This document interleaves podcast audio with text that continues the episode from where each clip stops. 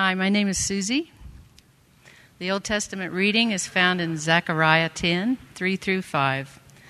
God of the angel armies will step in and take care of his flock, the people of Judah. He'll revive their spirits, make them proud to be on God's side. God will use them in his work of rebuilding and use them as foundations and pillars, use them as tools and instruments, use them to oversee his work. There'll be a workforce to be proud of, working as one, their heads held high, striding through swamps and mud. Courageous and vigorous because God is with them, undeterred by the world's thugs. The word of the Lord. Praise be to God. Good morning. My name is Kurt. The reading today from the New Testament is 1 Corinthians chapter 16 verses 13 through 18 from the message, and it reads Keep your eyes open, hold tight to your convictions, give it all you've got to be resolute and live without and love without stopping. Would you do me a favor, friends, and give special recognition to the family of Stephanas? You know, they were among the first converts in Greece, and they put themselves out serving Christians ever since then. And I want you to honor and look up to people like that companions and workers who show us how to do it, giving us something to aspire to. I want you to know how delighted I am to have Stephanas, Fortunatus, and Achaicus here with me. They partially make up for your absence. They've refreshed me by keeping me in touch with you. Be proud that you have people like this among you. The word of the Lord. Good morning. My name is Clint. Please stand for the gospel reading found in Matthew 16, 15 through 18. But what about you? He asked. Who do you say I am? Simon Peter answered. You are the Messiah, the Son of the living God. Jesus replied, Blessed are you, Simon, son of Jonah, for this was not revealed to you by flesh and blood, but by my Father in heaven. And I tell you that you are Peter, and on this rock I will build my church, and the gates of Hades will not overcome it. The Gospel of the Lord.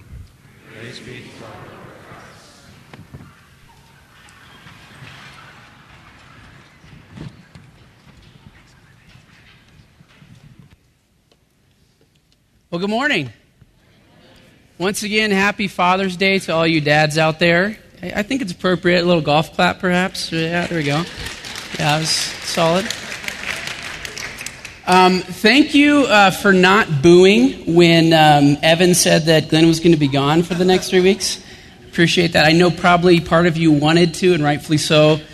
You love your pastor and his family a lot, and I, I really feel honored to to get the chance to not only speak today um, but over the next few weeks. Uh, next week, we actually begin a brand new series called God at Work. And really, the hope is that uh, it's a four week series, that over the course of the four weeks, we'll look at what we do from nine to five a little differently. And, and more specifically, we'll, we'll have God's eyes when we see what we do uh, in our workplace. And so today we actually finish up a series, but before we um, get to that, uh, I have to tell you this story because I think it's hilarious. Um, my family and I, we earlier this week we were wrestling with a stomach bug, and um, those of you who have multiple kids know that when they're younger, if one of them gets it, it's pretty much like great. We're going to be sick for the next three years because it's going to domino effect through the entire family. And so I, I, I was planning on watching the World Cup opener. Anybody excited about the World Cup? Okay, some soccer fans in the house.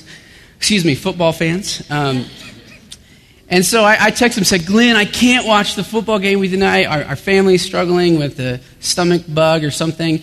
And this is what he sent back to me, knowing that I'm supposed to speak this summer. He said, Bro, 17 years ago today, Michael Jordan made NBA final history. He scored 38 points and win over the Jazz in the infamous flu game.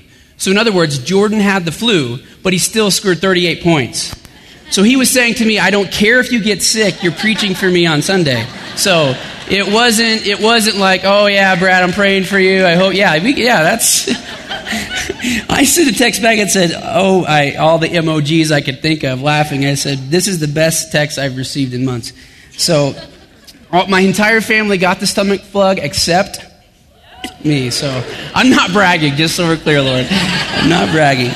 Um, my wife and I, she's actually right. Honey, will you, will you stand up? Yes, everybody wants to see. This is my wife.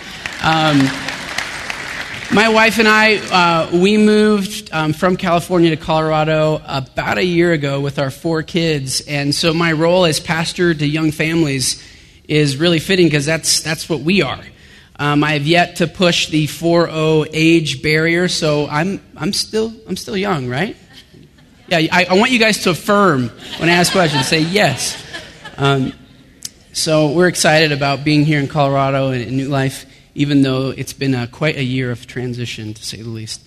Um, this morning, as I, as I referenced, we're finishing off this series that we've been in actually for quite some time, um, Church in the City. And I, I love this series for a couple reasons. One, it takes us through an entire book of the Bible, which is always really neat. You really get to know one book, and, and in this case, the, the city of Corinth, the church there. But the question, the overarching question of the book has really been can the people, can we become the people of God amidst a major metropolitan city and one in which there is tremendous opposition to Christianity, tremendous voices that would say otherwise? And so, in, in, essence, if when we study the book of Corinthians, we, it can be a very encouraging thing to say, hey, if Christianity could take root there, then surely in Colorado Springs we could begin to become what God says that we already are. And so we close out um, this um, book of the Bible today, and I'm really excited. But before, uh, I just would love us to pray once again and specifically ask that God would help us to hear from Him. Because the last thing I want as a, as a communicator this morning is for you guys to walk and go, oh, yeah, that was a, was a pretty okay message. It wasn't Glenn, um, but it was okay. Brad guy, we kind of like him, maybe we're side by him. I want you guys, I want all of us to say, man, I think I heard something from God this morning. So let's pray to that end. God, we delight in the fact that, that we're so loved by you. Help us to uh, open ourselves to you, God, knowing that your love is far deeper and far more real than, than we could ever know of this side of eternity. And because of your love, God, we know that we can trust you. Help us to trust you this morning that, that you want to speak over us, you want to speak to us individually and corporately. And so, Holy Spirit, would you come? Would you use me, a very imperfect vessel, to communicate your heart this morning? We ask that you would have your way. In Jesus' name we pray. Amen. So, Carrie and I's oldest daughter, um, she's 11 years old. And having 11 years of parenting under my belt, I, there's crazy experiences that I, I could spend the whole morning telling you stories about my kids and crazy, funny things, enjoyable things that, and most of them you go, okay, that, that's to be expected, Brad. You're, you're dad of four small kids, and you, you know, you've got, you've got a lot there that happens day in and day out. Um, but one of the things for me that's happened in my parenting journey that I didn't necessarily expect was this phenomenon that when your children reach a certain age, particularly my two boys, you actually vividly sometimes relive your childhood when you were that same age. So, my two boys, Eli's three, Jackson's nine. I've done a lot of reflecting over the years about my own childhood and about my own adolescence. And it's really interesting because you sort of begin to see your childhood through adult eyes as you reflect back. And that's been a big part of my journey as, as, as, as far as growing and developing and healing from some things in my past, is God's used my kids. Um, but Jackson, who's nine, he's begun playing organized sports, um, in particular soccer, and I've become quite a huge fan of him on the soccer field. Um, so I, have been thinking a lot about my organized sports day. In particular, uh, when I was in high school, I know this is going to come to no surprise to you based on simply my physique, um, but I, I was a basketball player. why, why are you guys laughing at that? I, know you see me and you think future NBA Hall of Famer. I know that's, you, before I even I got up, you're like, wow, that guy must played basketball. Um, But I played basketball and I made up for my, my lack of natural talent and my lack of height by working really, really, really, really hard because I pretty much had nothing else to offer the team except my hustle. Like the coaches were, you know, they'd be like, Brad, you're, well, um, what can I say about you? You hustle. I'm like, great. That's been said that for 10 years now. I get the hustle award. I, can I get like some other award? Um, but I'll never forget, I was reflecting on it this week, how my senior year, I mean, I had paid my dues, worked so hard, and I was just a scrapper, and I was finally starting. You know, it was like I earned this place and was feeling my, it's feeling pretty good. And I'll never forget the first practice my senior year. Uh, a young guy by the name of Josh rolled in. His last name will remain anonymous. Um, and he was a freshman. He got invited to try out for the team. And uh, the moment I saw him scrimmage, I was like, oh my goodness, this, this guy is good. And the coach, about two weeks later, pulled me aside and said, Brad, um, I've decided to start Josh over you. Yeah, you guys, you guys. Yeah, you guys. Yeah, thank, thank you. I, this young man right here is empathizing. I don't know. Maybe we have a common story here, but you just. Oh, you guys can moan. This is like a melodrama theater. Oh, yeah. This is. I want to feel your empathy here. And I had this weird moment of going. I want. I I earned this spot. I'm a scrapper. I I work harder than anybody else in this team, but yet What's best for my team is that I keep this piece of wood over here warm with my backside. And it was this, this weird moment for me that what was best for my team was for me to actually do nothing. And it, it kind of messed with me. It kind of got me thinking about okay, really? What's best for my team is that I don't contribute on the court as often as I would have otherwise. This, this is messing with me. And it caused me at times in the year that followed to really question my role in other areas. Like, if this is true of the basketball court, like, maybe this is true of me in other places. Maybe I should just sit back and, and not do anything, and that would be better for humanity, you know? my heart's breaking here. Maybe you don't have a story like that in, in high school sports. Hopefully you do, and we can cry later together. Um, but I think we've all been through that experience at some level or another where we question our role. Where do I fit into all this? Sometimes it's at the workplace, we get overlooked for a promotion or our job changes and we're doing something that doesn't really fit us, and we're like, man, I thought it was going to be like this, and now it's like this, and we wonder, ah. Sometimes it's that we just don't know our role. Maybe it's in our, in our family. We're kind of going, where does this, or at school, we're like, what am I, where do I fit into this place? What's my role? Sometimes it's that we really feel like we know our role, but we have these barriers that keep getting placed in front of us, and we never feel like we step into the fullness of our role. I think this can be true in a number of different areas, but especially as I've pastored over the last 15 years, that this can be very true in the church.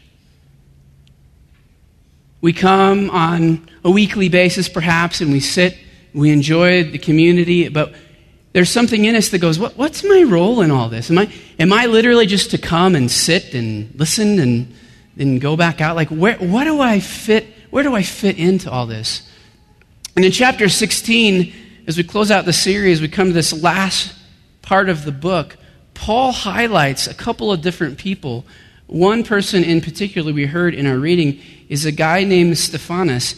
And in highlighting what his role was in the church of Corinth, this morning I believe that we're going to be reminded of the role that we're all called to play here in this thing that we're calling the family of God.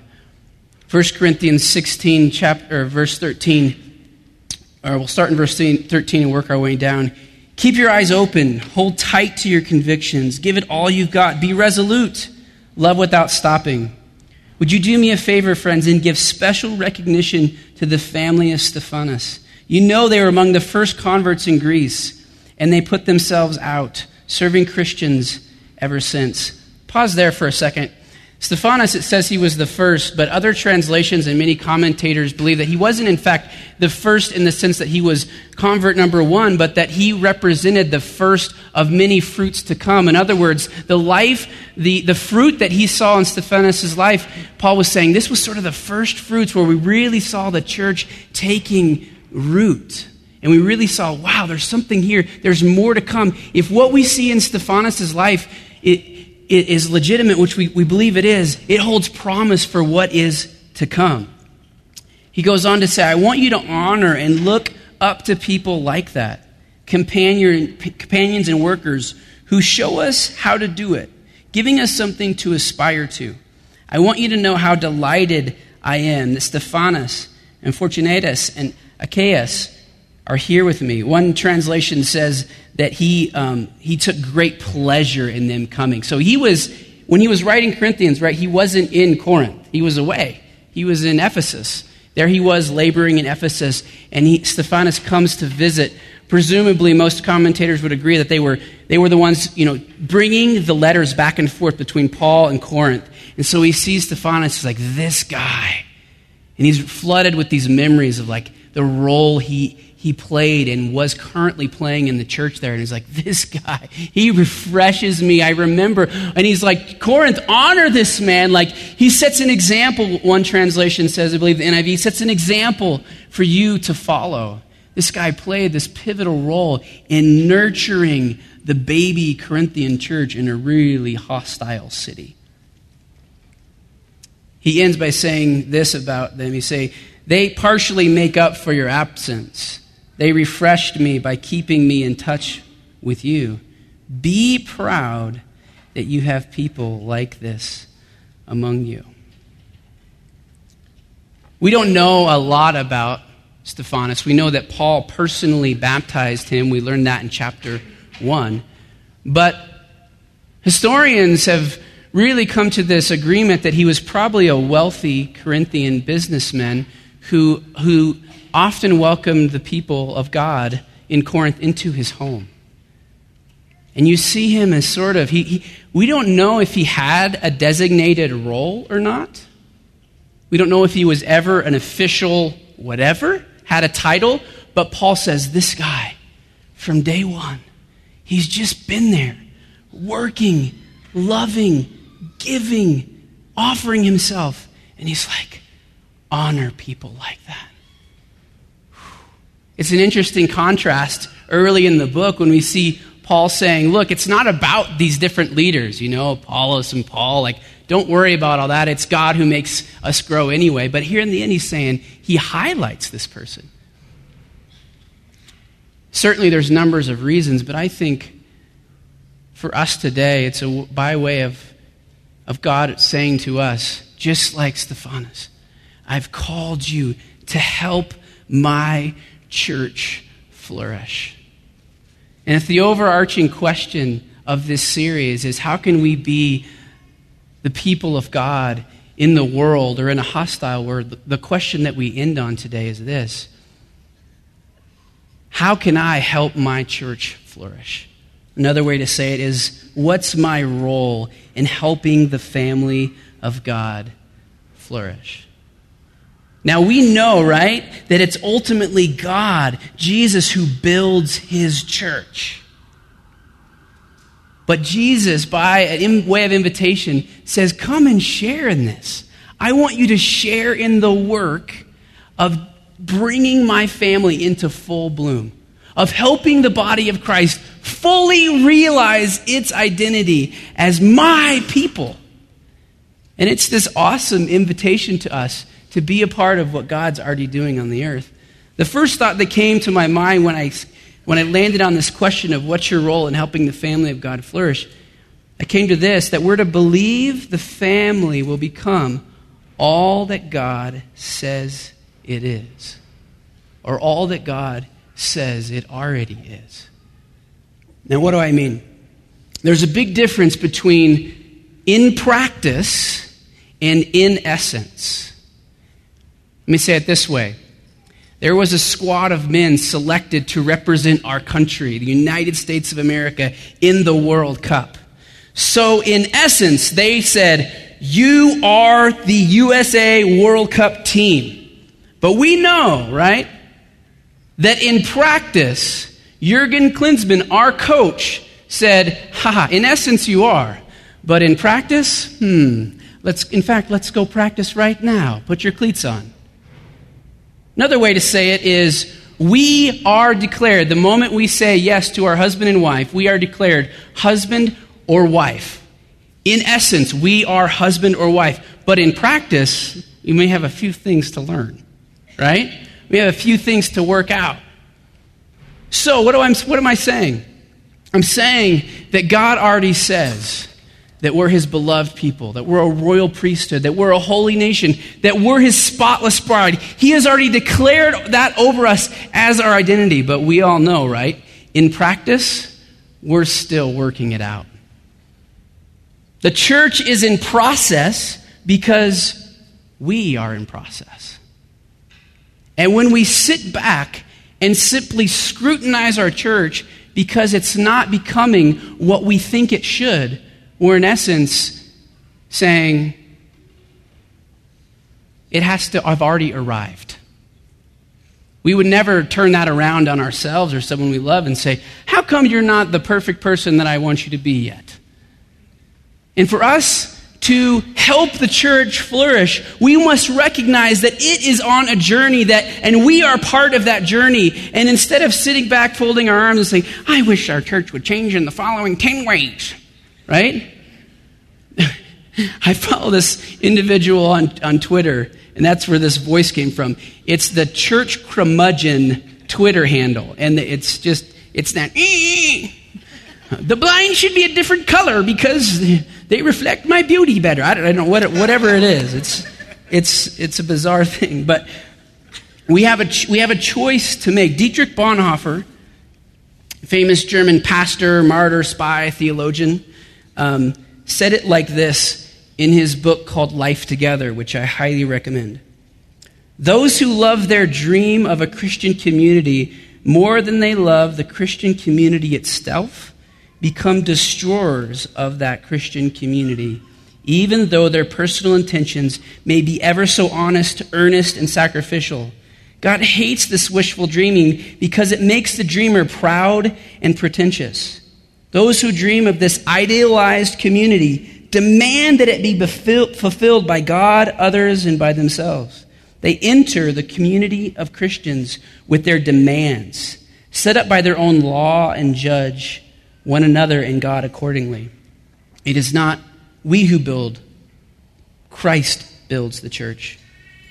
And in response to, to that quote, I kind of pretended like I was, you know, a friend of Bonhoeffer's this week and wrote, was like writing back to him, like, well, here's what I think about that. I wrote this The sooner we realize that the church won't become what we want, the sooner we will enter what God has already declared the church to be and begin participating, anticipating the coming fullness of his vision.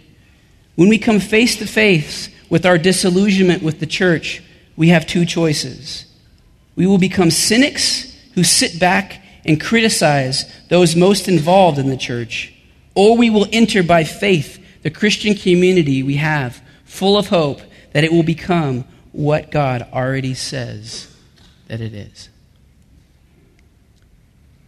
It's this interesting tension that we feel inside. Sometimes we, we look at our church and we go, oh man, I, I wish it could become. And yet we could say the same, very same thing of ourselves if we're honest. And God simply is inviting us to, by faith, grab a hold and say, My church is on a journey. And as messy and as imperfect as it is, I'm believing that God is going to bring mess out of beauty. And this is really the involvement of our head. It's how we think about our church. And that's really the first step, I think, in helping our church thrive is a change in our mentality about the very essence of this thing we call the family of God. We could look at it like this Don't let the church you want keep you from loving the church that you have. The second thing I think that we uh, that came to my mind when I landed on this question of what, what would it look like for me to help throw fertilizer onto this family of God to help it not just survive, but really come to life. What I, what I stumbled upon was this that we're to offer the family the essence of who we are. And this one, the first one was about our head, this next one's about our heart. I, uh, there's a family here that goes to the New Life downtown that was recently on um, a mission trip. Their whole family got to go, and we, we got a call. Carrie got a text, and they said, Our flight's been diverted from Colorado Springs. Anybody remember how windy it was yesterday? They tried to land twice, and the pilot was like, We're going to Pueblo. And so we get this call, Hey, can you come down? And we said, Sure. And, and I, I go down. And what struck me was on the way home, I said, Hey, how was your trip? And for the next 35 minutes, my friend and his family shared deeply about their trip with me. It was as if, it was almost like I felt like I had been on that trip. I look over and the, the friend, he, he, he's not like he's an insensitive guy, but he's like a go getter, athletic, very just awesome person. But he's over there and tears just rolling down his face as he's telling me this. And I'm like, man, he's really opening up his heart to me. And it was this beautiful picture to me of community and what relationships in the body of Christ are to be. Here, here I'm driving back from Pueblo, and I'm just getting so overwhelmed by this, this family sharing their heart to me. And, and I thought, that's a picture of what it means to bring the essence of who we are to the church, to one another. It's really about the nature and the depth of the relationships that we make with one another in this room. See, we can have a relationship, but it can feel more transactional. Like, hey, how you doing? Welcome. you know, that's what I love about this meal group, you know, that Evan talked about, and, and you guys getting into each other's homes and, and offering yourselves to one another. In some ways, I'm tempted to say, perhaps there's nothing greater that that causes the church to really take root than when we simply, vulnerably, in appropriate ways, offer ourselves to one another. You know, the tallest trees in the world are in the state that we left in California, the sequoias. And I didn't know this about those trees that, that go hundreds and hundreds of feet in the air, but their root system is incredibly intertwined, so much so that if you take one of them out, you uproot a lot of them. And I thought, wow, that's a beautiful picture in the natural world of what God has called us to be as believers.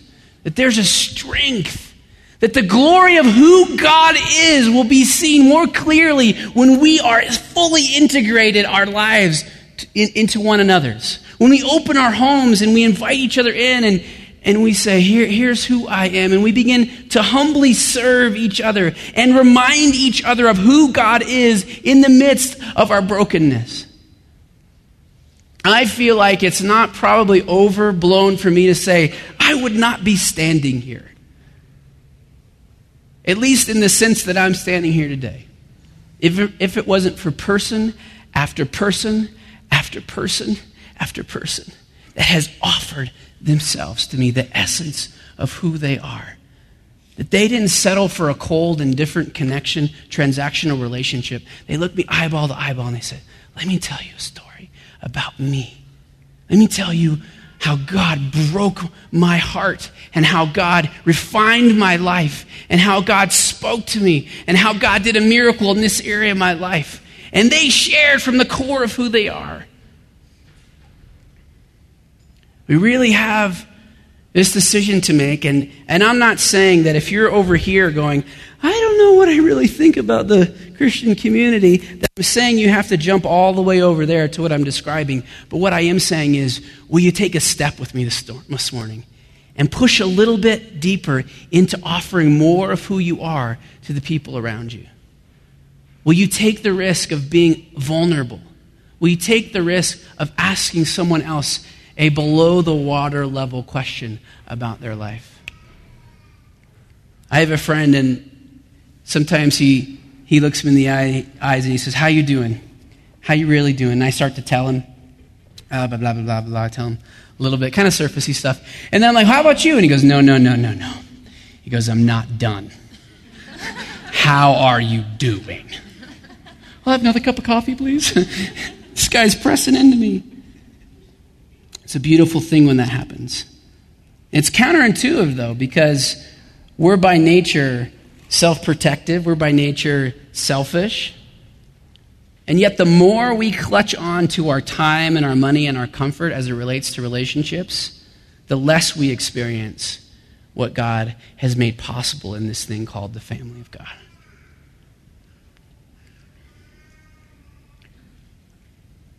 I like this scripture in 1 Corinthians 4, verse 15. Paul writing here, he says, I'm writing as a father to you, my children. I love you and want you to grow up well, not spoiled. There are a lot of people around who can't wait to tell you what you've done wrong, but there aren't many fathers willing to take the time and the effort to help you grow. It was Jesus it was as Jesus helped me proclaim God's message to you that I became your father. I'm not, you know, asking you to do anything. I'm already doing myself. And I think in the way Paul led the Corinthian believers and the other churches that God had given him apostolic authority over, we see this depth. He uses familiar language, right? I'm your father. I've taken the time. We, we know that he writes to the church in Thessalonica that he was gentle among them, like a mother caring for his children. And he delighted to not only share the gospel with him, them, but his life as well. Paul was offering the essence of who he was to the people around him. And the fruit and the strength of the body of Christ was proof that that's how God has called us to live. Stephanas, right? He labored, he opened his home, he nurtured. I mean, this is highly personal business here. If when you come to the church and you interact with the people around you, you don't feel like this is highly personal, may I suggest that God has more he wants to offer you? He has more he wants you to experience. The last thing I think we can do to help our church really blossom is to serve the family with your God given uniqueness. The first one involved our head, right? How we think about the church. The next one involved our heart. This third one involves our hands.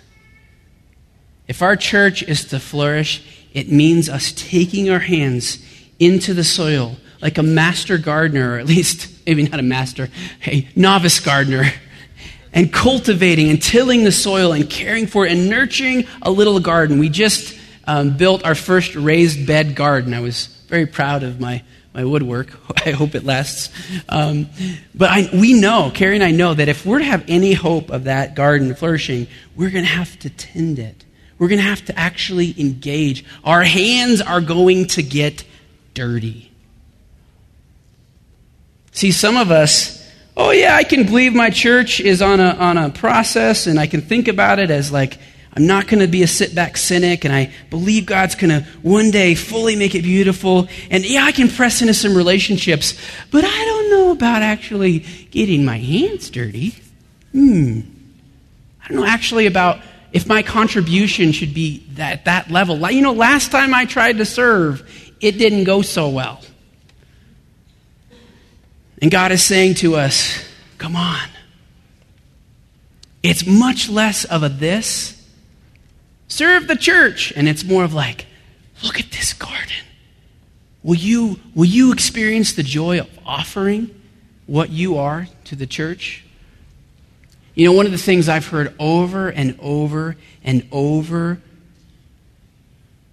in the last 15 years as it relates to people getting involved in the church, I sort of summarized like what 100 people said into one nice little sentence that made sense to me, so forgive me. People, in essence, have said this to me I had no idea I had this much to offer, and that offering it would bring me this much joy. I had no idea that I actually had something to offer, and in offering it, I would experience way more than I ever gave out. See, each of us is so unique. There was a study done by a group of cardiologists a number of years ago, and they actually said that we not only have a unique thumbprint, but we have a unique cardiac rhythm. That you can actually, if they wanted to identify us like this, they could put the stethoscope and go, oh, yeah, that's Bill. We scream of a unique design, right? And in that same way, no one, in, in many ways, no one can offer the church what you can. You're a unique blend and mix of five basic things your spiritual gift. You said yes to Jesus, no exceptions, God has given you a spiritual gift that is way beyond any natural ability you possess to strengthen and build up His church.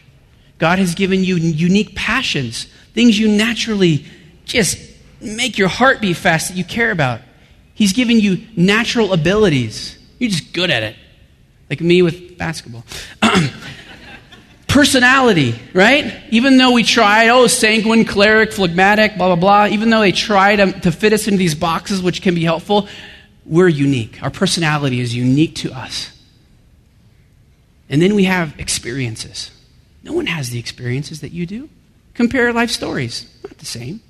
What if you and I brought all that to bear and said, What can I do? Where can I, what can I put my hands in?